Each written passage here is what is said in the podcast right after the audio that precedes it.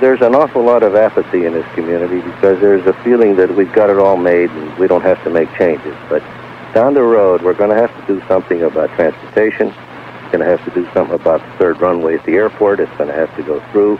Otherwise, we're going to be losing ground. I hear people sometimes say, well, you know, business is business. And sometimes I think that's code for, well, I have a life at home. I'm a loving father or a loving mother, and I love my kids. But when you go to work, you can be ruthless, you can not be upfront, and then you come home and you're a loving father or mother again. What's your thoughts on that? Yeah, well, I mean, integrity is is absolutely one of my my top core values. is paramount to me, and so I want to operate in my life across the board in total integrity. And I mean, I, just don't think there's any other way to do it. You can't watch a day of cable news anymore without seeing prominent historians telling us, calm down, America has survived bad times. And we have the Civil War, the Depression, Pearl Harbor, 9 11, disco. But trust me, my historian friends, I've read your books on American history, and this guy ain't in any of them.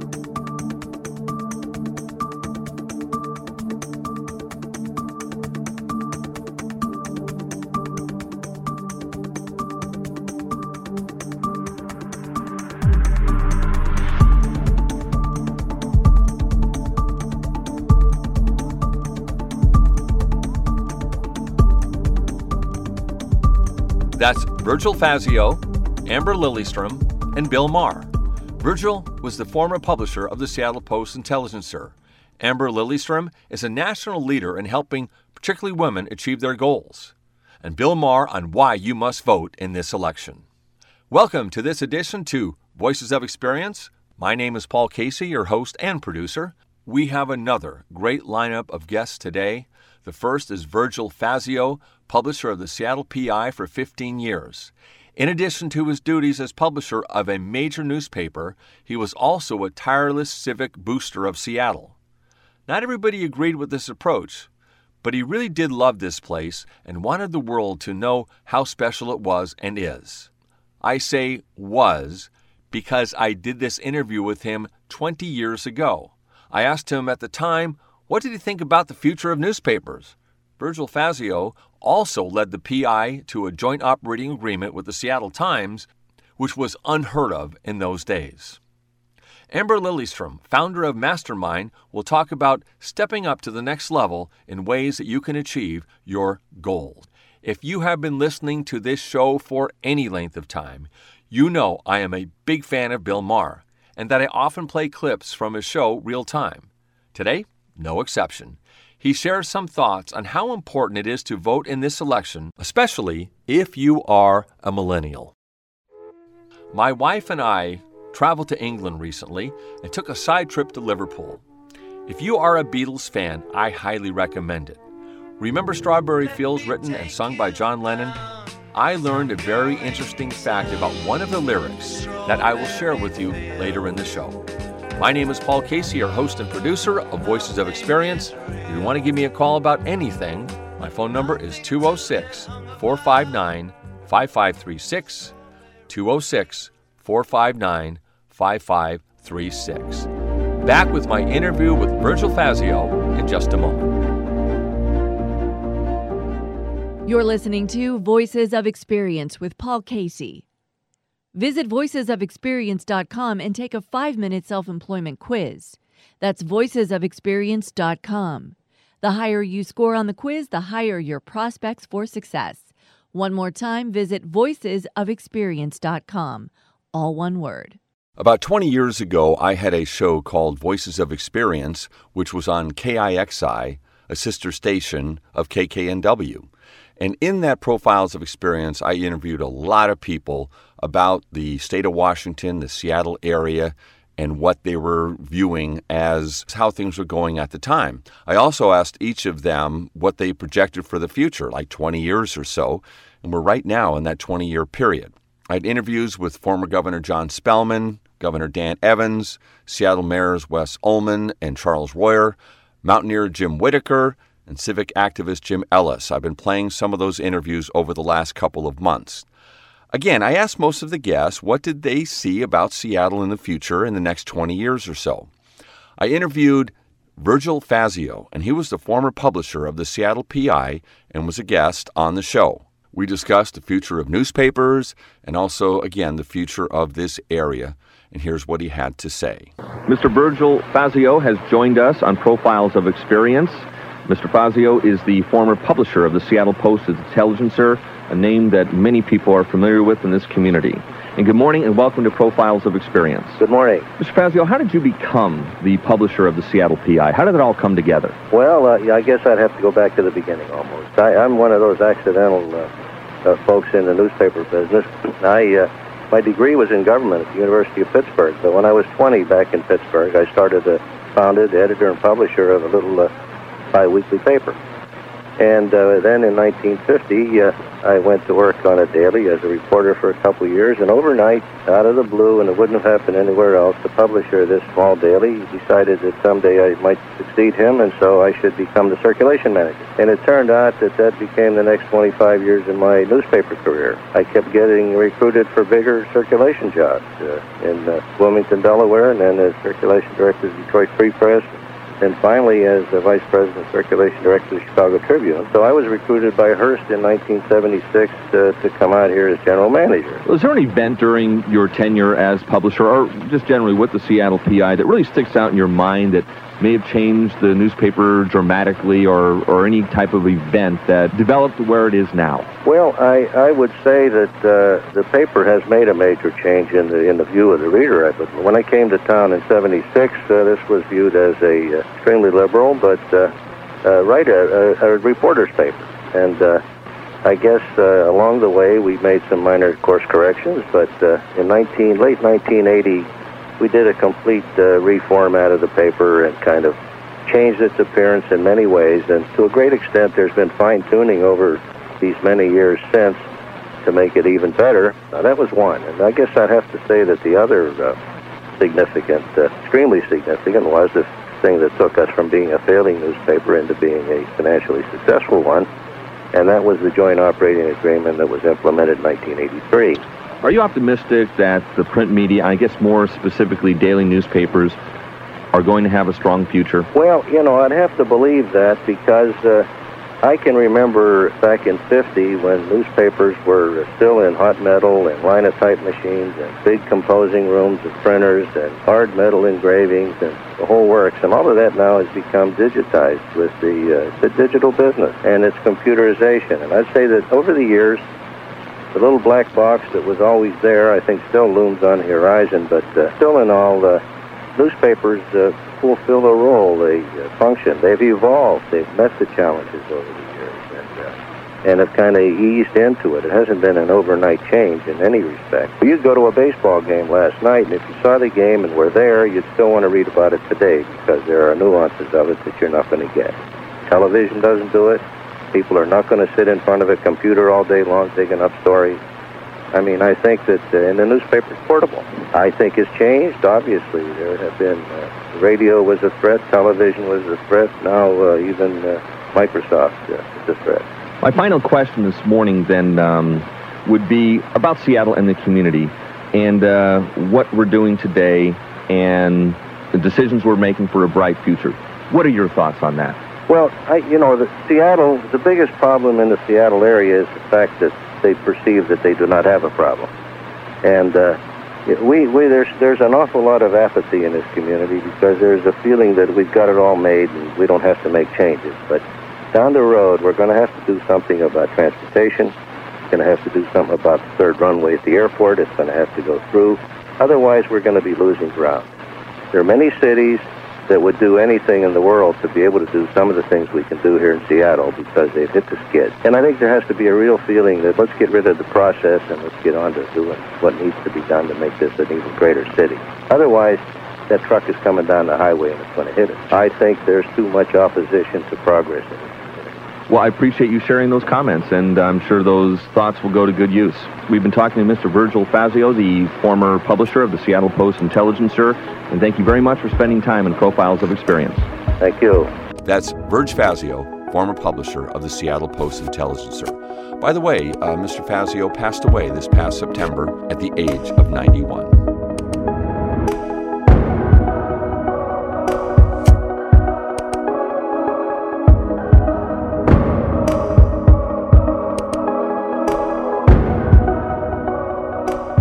Following is Bill Maher, who is the host of HBO's Real Time with Bill Maher. This segment is at the end of the show and it's called New Rules. This is an edited version, but it goes to the heart of what he's trying to say.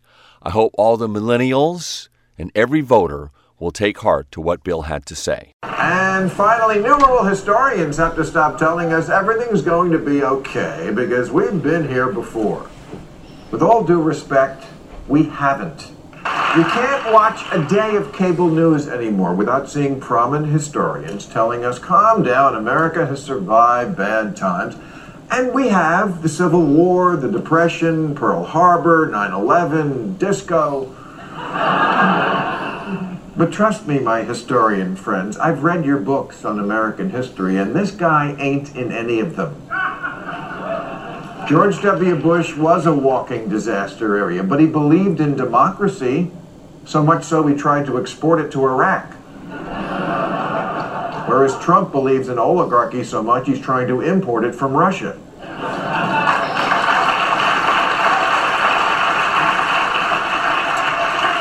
Yes, previous presidents declared war, but never on reality. Stop trying to calm us down right now. You know when it's okay to yell fire in a theater? When it's on fire. This attitude that America's like a cat, it always lands on its feet, I don't buy it. Was incivility bad in other times in our history? I'm sure it was. I've heard the anecdotes. I know that during a brawl in the House chamber in 1798, Congressman Matthew Lyon of Vermont tried to beat Roger Griswold of Connecticut with a pair of iron tongs. I don't give a This isn't two gentlemen slapping each other in the face with gloves. This is a slow moving coup. This is the head of the federal government calling the American citizens that make up the free press the enemy of the people. And that's why, here on our final show before the election, I want to talk directly to the millennials and to Generation Instagram, or whatever they're calling you. We need you. We need you like you need your anti anxiety meds.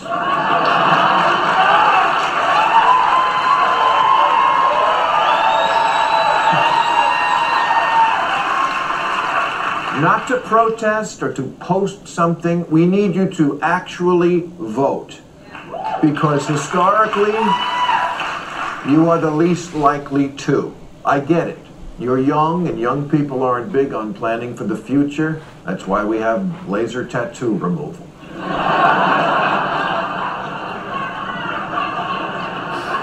But we need you to turn out in unprecedented numbers, and we know you can. Look at the March for Our Lives. That's That's how you should approach voting this year as a march for your life. It's your future, not mine. But to paraphrase the farmer's insurance guy, I know a thing or two because I've seen a thing or two.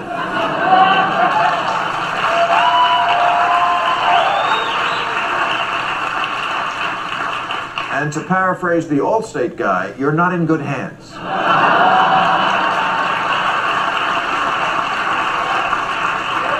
Getting this moment wrong and not participating will be just like your student loan debt. It will haunt you for the rest of your life. Getting this moment wrong, you can say goodbye to reproductive rights, to legalize pot, possibly to gay marriage, and definitely to what's left of the environment. If Trump wins, he will cast it as a complete endorsement of his most undemocratic behavior. If you're 18 and that happens, you stand a very real chance of not living in a Western style democracy for part or all of your life. Yes, it can happen here. That's Bill Maher from HBO's Real Time with Bill Maher from his segment New Rules. You're listening to Voices of Experience with Paul Casey. Visit voicesofexperience.com and take a five minute self employment quiz. That's voicesofexperience.com. The higher you score on the quiz, the higher your prospects for success. One more time, visit voicesofexperience.com. All one word. Amber Lilyestrom, founder of a program called Mastermind that is directed primarily towards women to help them achieve their goals, has joined us. I went on Google and looked up Amber and was very interested in her background and what she has achieved. She may not like this characterization, but uh, I think in many ways you sum up Amber by saying that she is the female version of Tony Robbins. Matter of fact, she refers to him later in the interview. But first, her motto is Soul Fuel for Life and Business. I asked her to define that. It means simply to connect the deepest part of yourself, your your dreams, your desires, the sort of golden thread that's been pulling you forth on your journey in your life, those little whispers when maybe something isn't quite working in a career or relationship or whatever, and just really tapping into that deeper knowing and weaving that into your career path and having the courage to make the change and to take the inspired action to lead you down a path that's going to be of greater service to the world. And how did that journey happen for you? So I was working in collegiate athletics athletics for a decade, and I absolutely loved my career. I was working at my alma mater, the University of New Hampshire. I was the associate athletic director for marketing and strategic initiatives there, and was involved in all kinds of things on campus and obviously in our athletic department and actually with an organization uh, that really connected the professional development of all professional um, collegiate athletic administrators in in the nation and so i had a very you know significant role in the industry and i loved what i was doing and then I became a mom. And um, for anyone who is a parent, you can certainly understand that uh, life changes dramatically. And I knew very quickly that I did not want to be away from my daughter uh, the amount of time that my job was going to require me to be.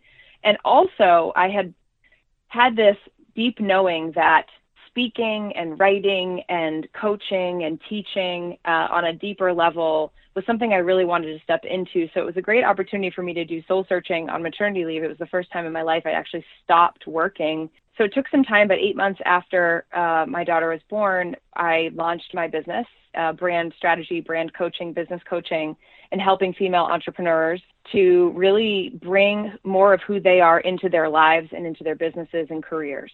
I hear people sometimes say, well, you know, business is business. And sometimes I think that's code for well, I have a life at home. I'm a loving father or a loving mother, and I love my kids. But when you go to work, you can be ruthless, you can not be upfront, and then you come home and you're a loving father or a mother again. What's your thoughts on that? Yeah, well, I mean, integrity is is absolutely one of my my top core values. is paramount to me, and so I want to operate in my life across the board in total integrity and I mean, I, I just don't think there's any other way to do it. And and the truth is, is I've crafted a business that is re- it's me. I mean, I'm a personal brand, and if you go on my Instagram, you're going to see my family. You're going to see, you know, just me living at my house here on the lake. Um, I'm sitting in my office right now at home, and my husband now works in the company with me. He's here too. My daughter's at preschool down the street. I can't really separate it. It's all one, and it's it's ultimately what I really wanted to create. In my last book, I talked about Is Self Employment for You? And the subtitle was basically Anyone can start a business, but only a few can sustain a business. How do you sustain your business? I don't think there's any other option. You know, I, I've been so called to this work and to, to share myself in this particular way and to share my passion and what I uh, have been guided to on my journey. So I, there's no fear. There, I'm not sitting in the seat saying, "Oh man, I hope that we survive. I hope we." You know, I just I see it as an opportunity to continue continue to expand, and I mean that from a business perspective, but also a personal development perspective. I'm constantly, constantly working on trying to uh, be a better human, to be more compassionate. Why do you think most businesses do fail? I think one is that they try to do it the way someone else is doing it, and they they literally try to rinse and repeat a formula for someone else's brand success. And the reason that doesn't work is because you can't be anyone other than you. And when and what lives beneath that is a lack of confidence and a lack of self belief. And I think ultimately, culturally in our country and worldwide, we have a self you know appreciation problem. I'm going to use the word self love, but that might be a little too you know fluffy for your audience. so, but it's a it's really about like self confidence and really stepping into what it is you want to do without looking over your shoulder and saying, "Is this right? Should I be doing this?" It's like you think about the people who are the most successful. They're the ones who just they're kind of you think they're crazy and they just go for it because they're they're passionate and they're excited and they know that they can make a big impact. Who is a great mentor of yours or mentors? I've been a huge fan and student of Tony Robbins, and I've learned from him over, I don't know, I would say probably the last decade. I've gone to a few of his events, and more than what he's saying, you know, he says incredible things, and but it's just the way that he approaches life with the energy, and then as you can see, he's just he's just grown so much. I mean, he's been in business for like almost 40 years, and so he's someone that has really put a huge stamp on the whole personal development field and created what he's created. Excellent. And uh, final question. You say a lot about uh, you help people get out of their way. Could you define that further? I help people get out of their own way, get out of that, that pattern of indecision and uncertainty because you can't go anywhere with that. You, you're just going to be stuck trying to figure out what it is, what, what's next, essentially. And you could spend a lifetime doing that. And so, really, I, I believe that uh, my work is really about holding up a mirror to people to show them what's really there and to show them what's possible and to help them connect into the part of themselves that knows that they're ready to take the next step but has just been a little bit too scared. And that's the magic of having a mentor. That's the magic of having somebody who's gone down the path already and has achieved the success that you desire.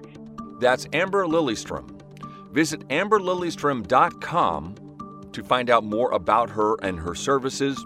You can also listen to her podcast on itunes and that's Amber, L I L Y E S T R O M dot com.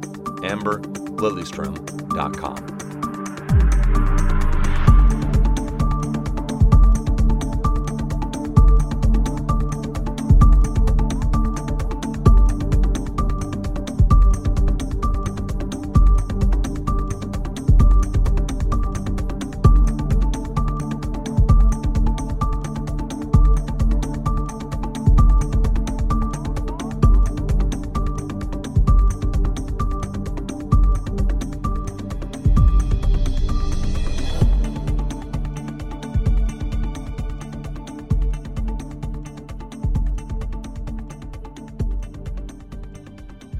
We are out of time for today's show for Voices of Experience. My name is Paul Casey, your host and producer. If you would like to listen to any show for the last year and a half, all you need to do is Google KKNW, then click through to Archives. At the bottom of the page, click on to Voices of Experience, and you have arrived.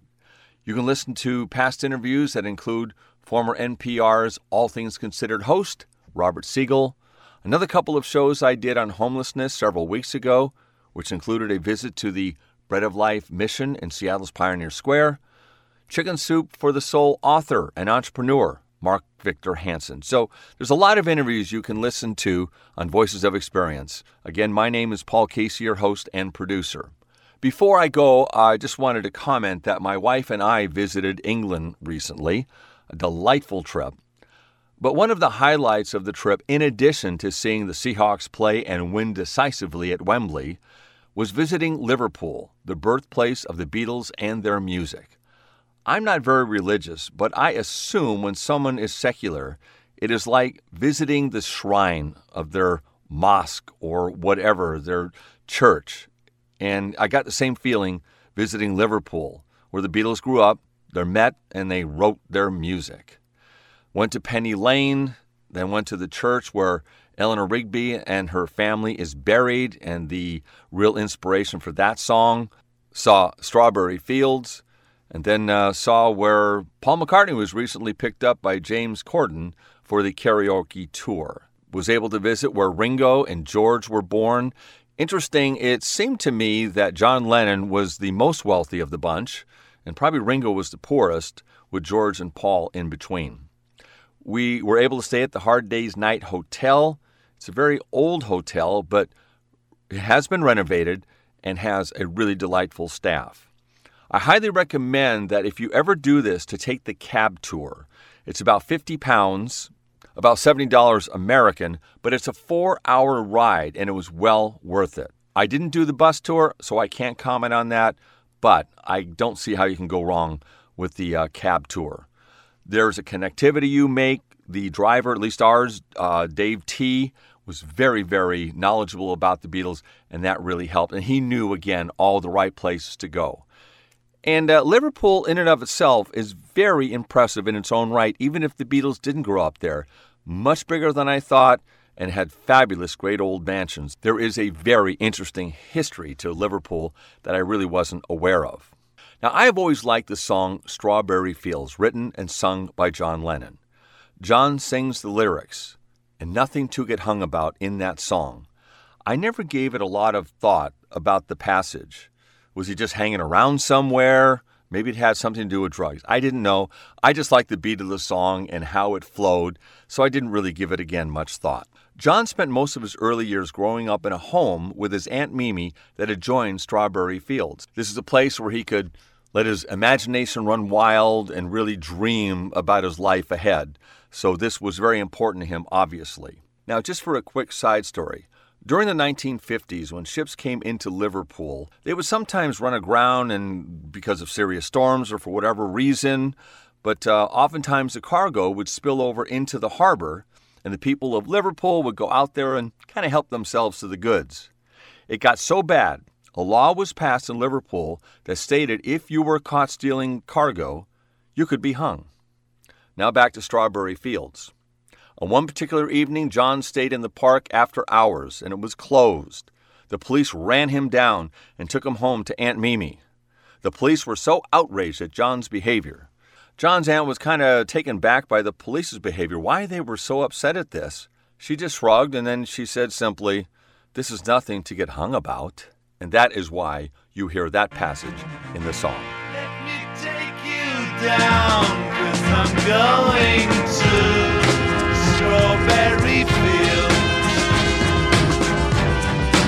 Nothing is real.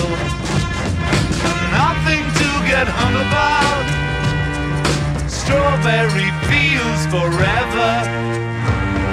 Strawberry fields forever. forever.